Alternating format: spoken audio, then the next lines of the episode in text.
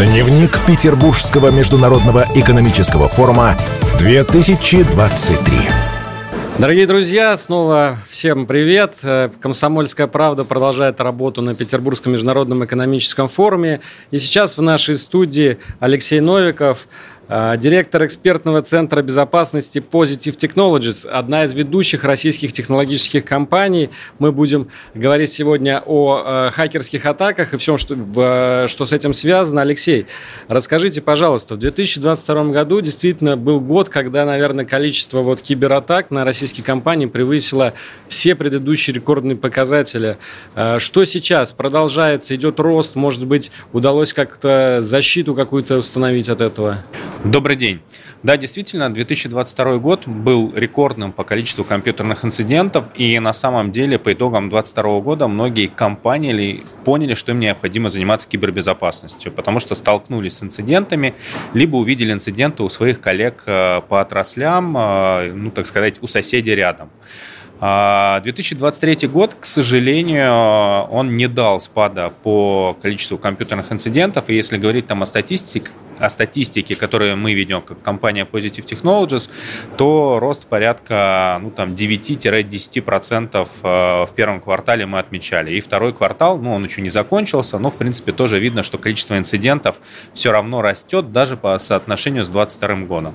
А мы знаем, что хакеры бывают разные, могут преследовать разные цели. Есть хакеры-вымогатели, есть хакеры, которые преследуют, может быть, какие-то политические цели. Есть ли вот э, в вашей компании какое-то понимание, кто эти люди, которые постоянно атакуют э, инфраструктуру России?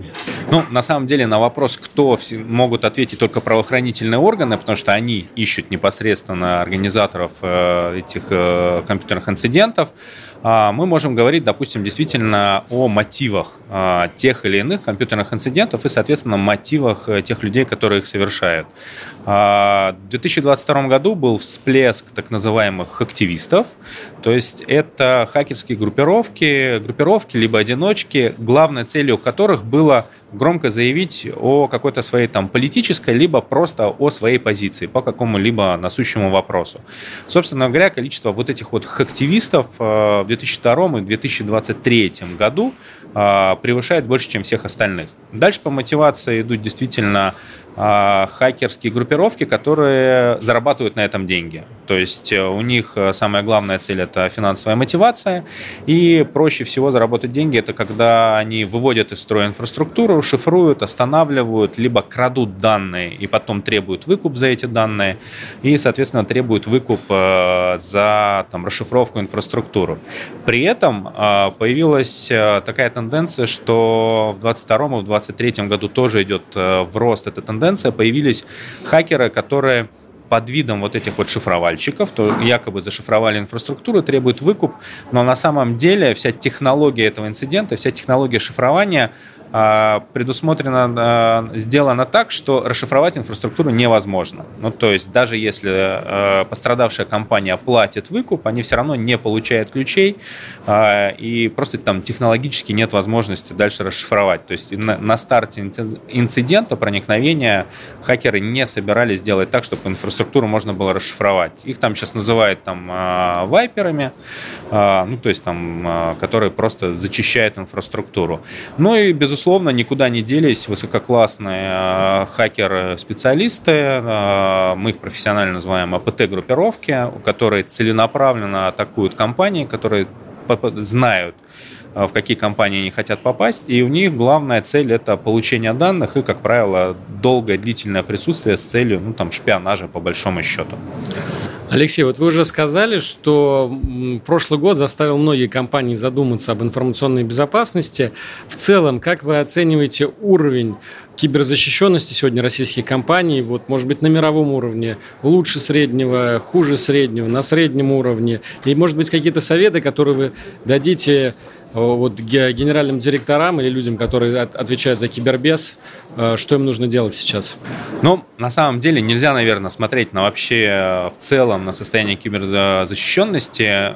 Можно смотреть, ну, там, или эффективнее, допустим, там, по секторам, либо по размерам компании. А, кредитно-финансовый сектор, он традиционно находился под атаками, начиная там а, с 2000-х годов, как только они начали оцифровываться, и, соответственно, у них самые серьезные системы информационной безопасности, они больше всего защищены. Если сравнивать их даже там с мировым опытом, то можно сказать, что российские организации из кредитно-финансового сектора, наши банки, а, благодаря усилиям Центрального банка, специально созданного подразделения Финцерт, которое занимается компьютерными инцидентами, это прям такие, ну, там, образец для подражания. Дальше можно сказать, что там крупные компании, они информационной безопасности стали уделять внимание значительно больше, и они тоже более а, защищены, потому что их программы там, цифровой трансформации, как правило, всегда сопровождаются и значительными программами по информационной безопасности.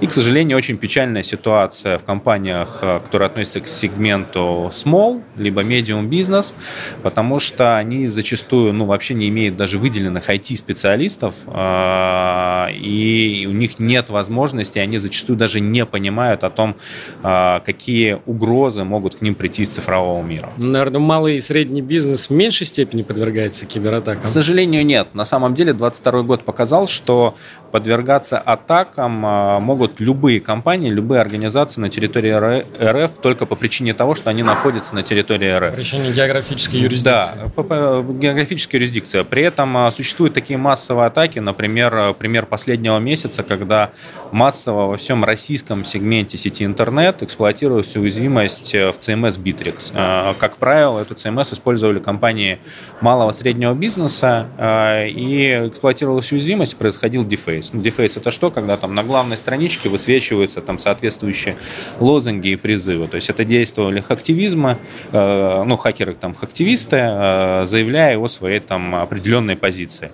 Соответственно, там порядка нескольких тысяч сайтов одновременно э, подверглись вот такой вот атаке. И компании, к сожалению, а, возвращаясь к советам, что же делать, осознали, что ну, когда у тебя есть сайт, а, его тоже надо обновлять, тоже существует там обновление по информационной безопасности, по, которые необходимо по большому счету ставить и соблюдать а, правила кибергигиены.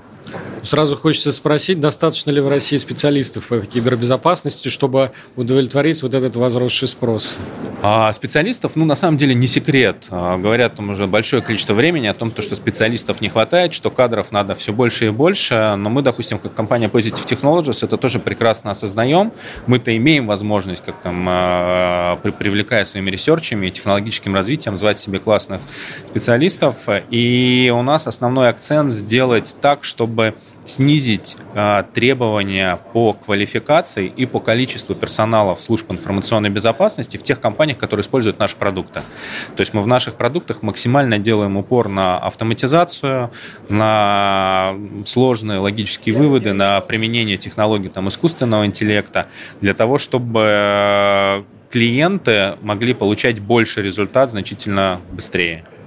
Мы с вами встречаемся на Петербургском международном экономическом форуме. Здесь тоже, наверное, затрагивается эта тема э, информационной безопасности. Вот э, о чем вы говорили здесь, может быть, уже с коллегами или, допустим, с представителями власти. Какие изменения происходят сейчас? А изменения происходят, э, ну, с моей точки зрения, очень положительные, потому что за 22 год и начало 23-го многие почувствовали, что такое киберинциденты, стали понимать, что недопустимые события для бизнеса могут быть реализованы путем кибератаки. А, этому еще и э, соответствующая нормативная база выходила в середине прошлого года, например, указ 250 президента о там, повышении а, защищенности определенных отраслей и компаний. И поэтому многие начали задумываться именно о практической кибербезопасности, именно проверять не то, как у них устроена информационная безопасность с точки зрения там, комплайенса, а именно насколько она в состоянии адекватно обнаружить хакера и его остановить до того, как он а, при, ну, там, своими действиями приведет к недопустимым событиям для бизнеса.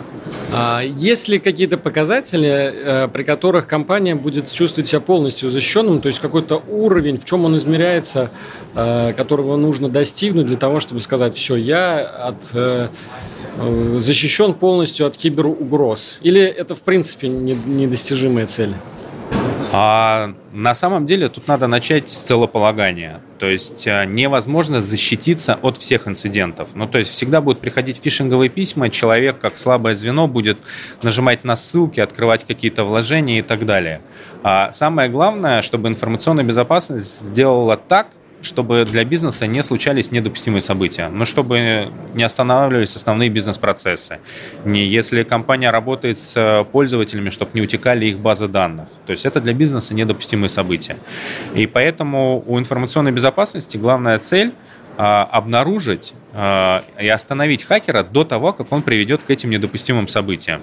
Э, это понятная метрика. Ну, то есть, там, за сколько хакер а, у тебя... Проник... Ну, сколько прошло времени после того, как хакера ты обнаружил, вот, и выгнал из своей инфраструктуры, если так можно сказать, технически time to investigation, time to response, то есть есть эти технические показатели. Эти показатели всегда должны быть меньше, чем действия хакера, которые есть в инфраструктуре.